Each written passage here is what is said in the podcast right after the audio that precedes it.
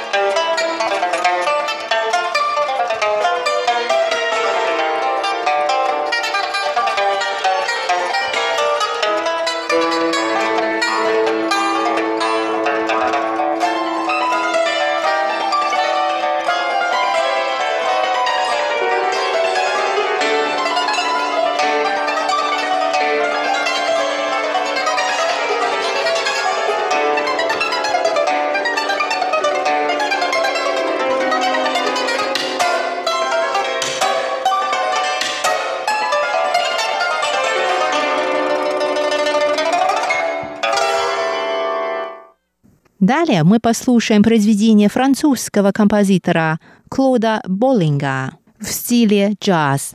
Произведение называется «Барокко в ритме», и в первоначальной аранжировке исполняется на виолончели, фортепиано и барабанах. Но мы послушаем его в переложении для ряда струнно-щипковых китайских музыкальных инструментов – леочин, юэчин – это условно цитры, и раньсен – разновидность лютни.